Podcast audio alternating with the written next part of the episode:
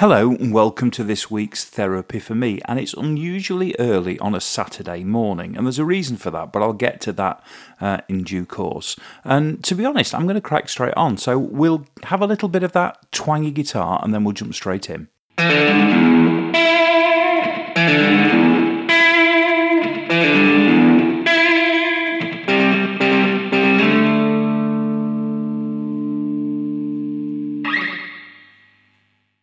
Monday. Obviously, last week was mainly about Boris and what was going on in the Tory party, and that moment seems to have passed. And I don't mean it seems to have passed. I mean, there's lots of Boris articles going on. There's lots of people, having their fivepenneth on the situation that's occurred. But what was interesting over the weekend was that they were already, the contenders were already literally pulling themselves apart and arguing and briefing, and it was getting very, very toxic very, very quickly. We've ended up with a ridiculous-sized field, though interestingly one of the people that I mentioned last week that I thought would be a potential frontrunner, Ben Wallace, has decided not to put his name forward. But all that means is that the other person that I suggested in Penny Mordaunt, I think, is just going to steal that position and essentially will probably take that support. There's a lot of alignment between the support for Ben Wallace and Penny Mordaunt, so she'll probably pick up some of that. So it's looking like Penny Mordaunt's made a very, very strong start. But all over the weekend, it's been a briefing war in terms of the news, and it seems to be that stopping Rishi is the name of the game. So clearly, number 10 is already briefing against Rishi because they see him as the main player in the downfall of the PM. I mean, it's absolute nonsense, really. The downfall of the PM is down to the PM, but they certainly seem to be pinning that blame on him, say, far more than Sajid Javid. But then Javid's not made it to the starting post. So, for whatever reason, I think what's interesting is it seems to be the right of the party that seems to be tearing itself apart. So it's going to be interesting to see who comes through. There's no way Rishi's a centrist candidate, but he will be seen as being more traditionally conservative than a lot of the others. So the fight seems to be for who's going to keep the flame of the far right, and we'll get onto that a bit further down the line, but just the initial thing of the weekend seems very much to be literally how bloody this thing is going to get. I mean, I wrote in my notebook just tearing chunks, because they have been absolutely tearing chunks out of each other. It's also been I've spent a lot of yesterday and quite a bit of today reading the Sunday Times. There's been some really, really good commentary, and me in politics, the paper's given over to politics this week. It's taken the place of a lot of the other news that's normally in there. So the Times has been a bit of a politics fest. So it's been great to actually immerse myself in that for a couple of days, and I don't know. Am I looking at this? I'm a little scared, because there's not anything that's very attractive about any of them. But then at the same time, I'm also wondering what Labour's got to fear from any of them as well. So we'll see how the week develops. Tuesday. This is going to be one of those "Is it me?" sections. But there's something I've noticed a few times for a while, and I mentioned it to Alison today, and she said exactly the same thing. So I don't know if it is me or not.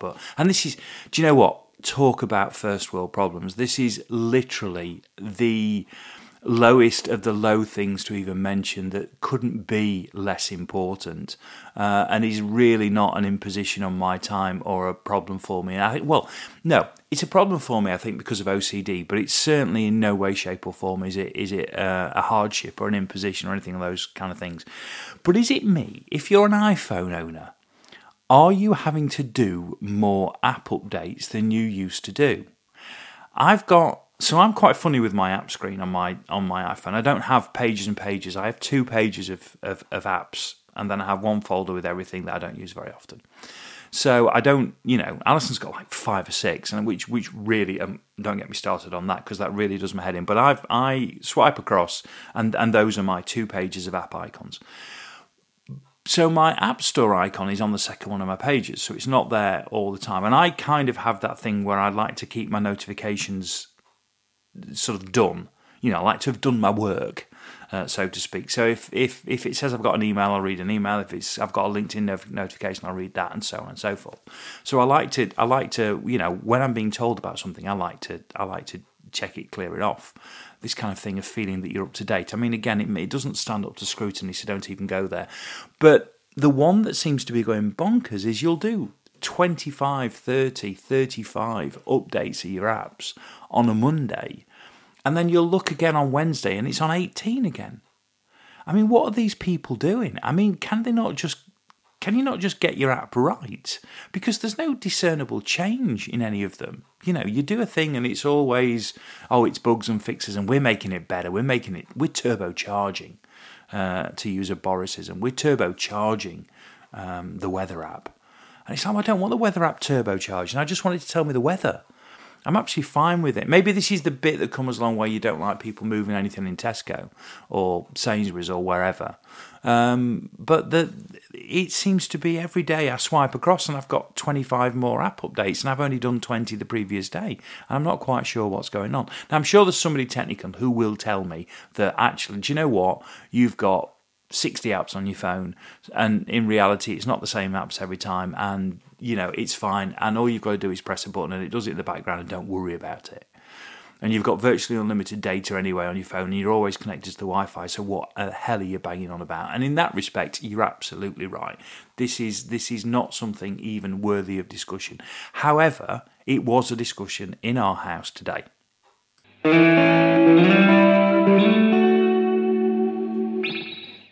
Wednesday. It's got to be a shout-out to Shane.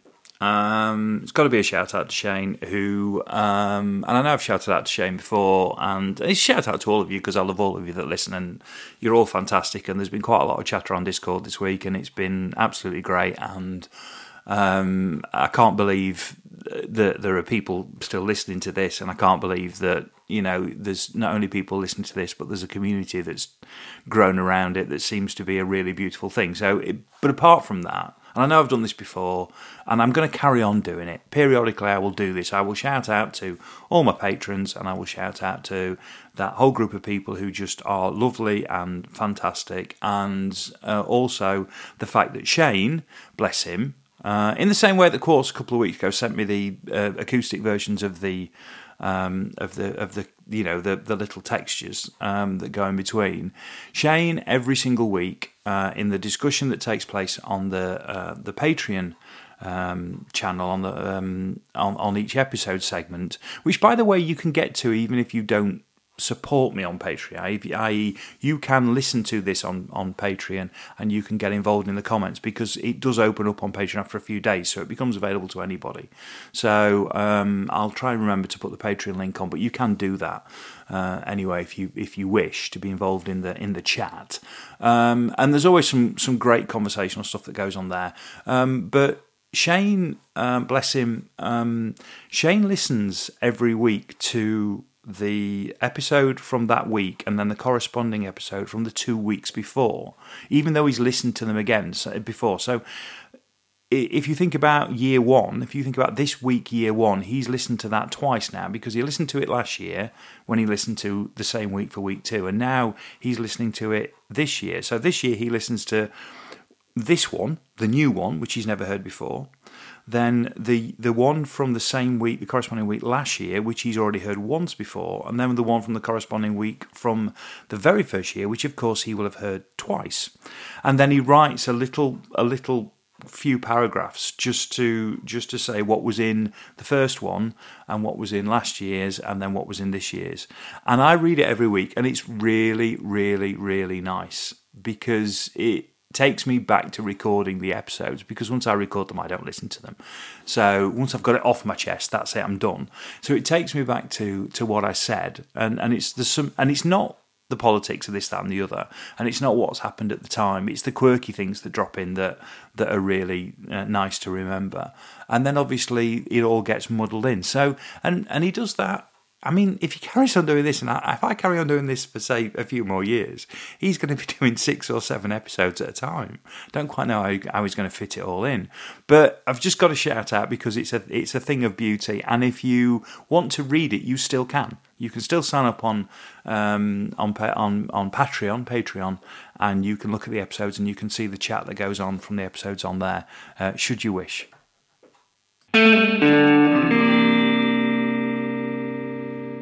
Thursday. I'm going to touch on Tory leadership one more time. Not because anything incredible's happened through the week, just because I want to speculate on something that does fill me with a little bit of hope. I mentioned at the start of the week that it looked like the Tories were tearing chunks out of each other, and that continues to be the case. But what's interesting about where we are is that it's the loony side of the project, it's the Brexit side of the project that seems to be struggling to find the right candidate to replace Boris, and potentially whether they'll even get the right candidate into the final two, because obviously, you know, the way it works, we've got however many candidates we started off with, and that will be whittled down to 2, and then those 2 will be put in front of the members. Now, Boris said something interesting at PMQs this week, which was a bizarre PMQs, actually, and he looked fairly broken. I think he made a good job of trying to be upbeat, but he looked fairly broken. And Keir looked very comfortable and like he was enjoying himself. And that was that might be his last PMQs. Now, they've been trying to get him a foreign trip for next week to get him out of it. Clearly, he doesn't want to be there. And then obviously he wouldn't do another one anyway. But there was also talk about whether there'd actually be a leadership contest, whether it would actually go out to the party at large. The interesting thing about it going out to the party at large is when it goes out to the 160,000, 170,000 members, and we don't know exactly how many they are, but they've picked the last 2 prime ministers. They picked Theresa May and they picked Boris Johnson, because both of our last 2 prime ministers have been picked in between elections, and they've made a fairly naff job of it, if we're being perfectly honest. So there's no guarantee they'll make any better job of it this time round. But of course, those 100. I mean, it's a wonderful situation, isn't it? That we've got. I mean, think about it. Everybody seems to be talking about things now that only seem relevant to the 52% of people who voted for Brexit rather than the 48% of people that voted Remain. So the entire makeup of the leadership election seems to only be talking to the 52%. So already I'm excluded as part of that. I'm not being considered. My views aren't kind of being considered, almost by either party, to be perfectly honest. But my views aren't being considered because I'm part of the 48. So if you're in the 52, you've got half a chance. Except if you're in the 52 but you're not a Tory party member, then whether you want Penny Mordaunt or you want Liz Truss is largely academic.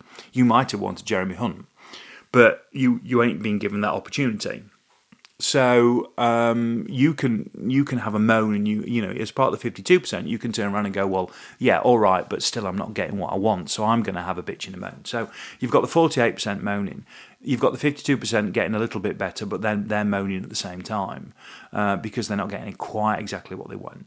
And then so you then get down to the 160, 170, 180,000 Tory members who, theoretically speaking, are getting a better deal because at least they're getting to choose out the final 2. But those people are going to be moaning because they're going to look and go, well, actually, I've not had any say in getting from 12 or 13 or whatever it was down to the final 2. So in reality, the only people who are getting to pick here are the 358 Tory MPs. Now, I'm not saying that's a good thing or a bad thing. I do wonder whether this should be being played out in public anyway. But anyway, you could go any number of ways around on the particular topic. But the fact of the matter is that everybody, virtually everybody's got something to moan about in this particular situation. And of course, what seems to be playing out is that it seems to be pretty much nailed on that Rishi's going to be on the in the final 2. But is there going to be a nutter? Is there going to be a keeper of the nutter flame in the final 2 as well? Because the pure play Brexiteers don't think that Penny Mordaunt is you know, a true keeper of the faith, which is interesting because Penny Mordaunt actually voted for Brexit and was a very, very vocal Brexiteer, whereas Liz Truss, who everybody now wants because they think they need a deranged nutter, and Suella Braverman's already been knocked out. I mean, if you look at Braverman, Badenoch and Truss, they are three kind of slightly, you know, on the edge, very much, you know, Boris kind of end of things, you know, very anti-woke, very, very into making sure that we can be as cruel as possible to people looking for any form of improvement in their lives, and then keep going with this mythical St. George version of Brexit that is harming everybody, but somehow is pure. Is you know, in a sovereign sense, it's pure, even though it's doing us the most amount of damage. So those are the three that are kind of there for that. And, you know, Braverman's gone. Badenoch's not going to make it all the way through. There's a suspicion that Badenoch actually, at the end of the day, will align behind Rishi because Rishi will probably give her a very, very nice cabinet post. So she'll do very well out of it. There's also a suspicion that Michael Gove, who's supporting Badenoch, has supported, which always seemed strange from the beginning, a very, very strange choice for Michael Gove, but actually was just a way to say he's standing for somebody when in reality he's not really standing for somebody. He's just waiting because he knows she'll not make it through, and then he can give Rishi his endorsement essentially second hand when a lot of the sting's taken out of it, because the early part of this thing was all about who's going to align with who at the beginning, and Michael Gove's quietly, you know, sidestepped that by making what seems a unusual choice, but might all be about what does he do when Badenoch drops out, particularly if she does align with Rishi and takes her votes along there. So suddenly you get a very strong Rishi Sunak, and Liz Truss is going to be floating in the weeds. Now, I think Liz Truss has looked ridiculously wooden all week, and I don't think she'd be able to campaign. If she does get through, she will not do herself any favours in the 3 months over the summer or the 2 months over the summer campaigning. But it just seems to be that, you know, that kind of anti-woke, really, really, really, really harsh on immigration, really pure on Brexit as a thing, even though Brexit has no ideological or makes no ideological sense, then they potentially won't even have a candidate. So the Jacob Rees-Moggs and the Dean Doris and the Steve Bakers won't actually have anybody to stand behind when it comes to that final vote, which will be delicious, I can tell you.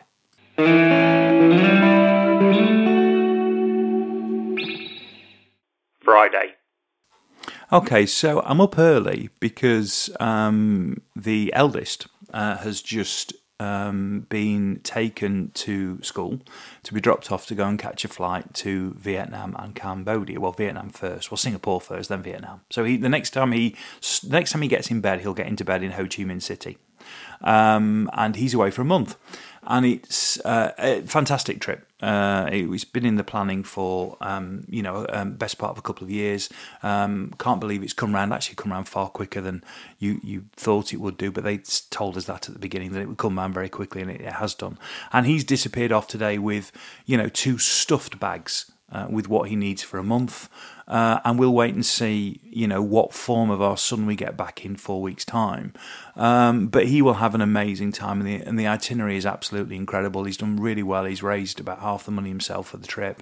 And thank you, by the way, because I know some people here have supported some of his efforts, so thank you, it's very much appreciated. And that's it. And because there's no phones being taken, we will hear very little. Well, we won't hear directly from him now for a month. And it's kind of a weird kind of morning, really.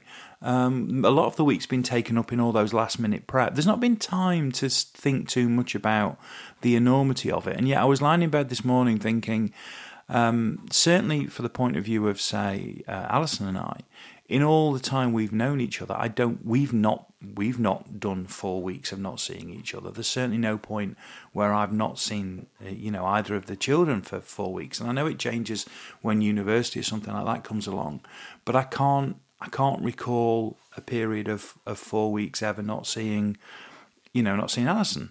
So for it's kind of in that respect, it is unusual to, you know, particularly as there won't be any contact at all, for that to happen. And I mean, we're all fine, you know. I'm sure we're going to really miss him while he's not here, you know. And and as I say, there's not been time to think about that bit of it. And he'll have a fantastic time. I mean, the itinerary is just incredible. They'll be so swept up in what they're doing that it will pass in really short order. But it's hard to explain what I'm actually feeling this morning. I'm genuinely excited for him. I think he'll have, as I say, an amazing, amazing time. And I've not really thought about what we're going to do in the interim when he's not around, because it's as I say. It's for that length of time. It's just unheard of. A few days, yes. A month, no. A month's virtually long enough. You could rent out his room. Though, to be fair, you can't see the carpet at the moment, so that would be quite difficult. But you know, we'll see how we get on. Stay safe, everybody. Next week with the temperatures that are coming, I don't know, and I'm saying that in such a patronising way. I don't know what "stay safe" really means in that respect. I guess it means that you just don't go out in direct sunlight, and we don't do that anyway. And whether it's 33 degrees or 34 or 29, you're probably doing exactly the same things, and it will be a little bit sticky and unbearable for a few days. But you know, I don't know if anybody's in a space where 40 is going to be a thing. I think we're going to get to about 34, 35. Next week, and that's only for certain points of the day, but yes, still a little bit unpleasant, so we'll see how that plays out. And by the time we speak next, we might even have a new Prime Minister. Who knows?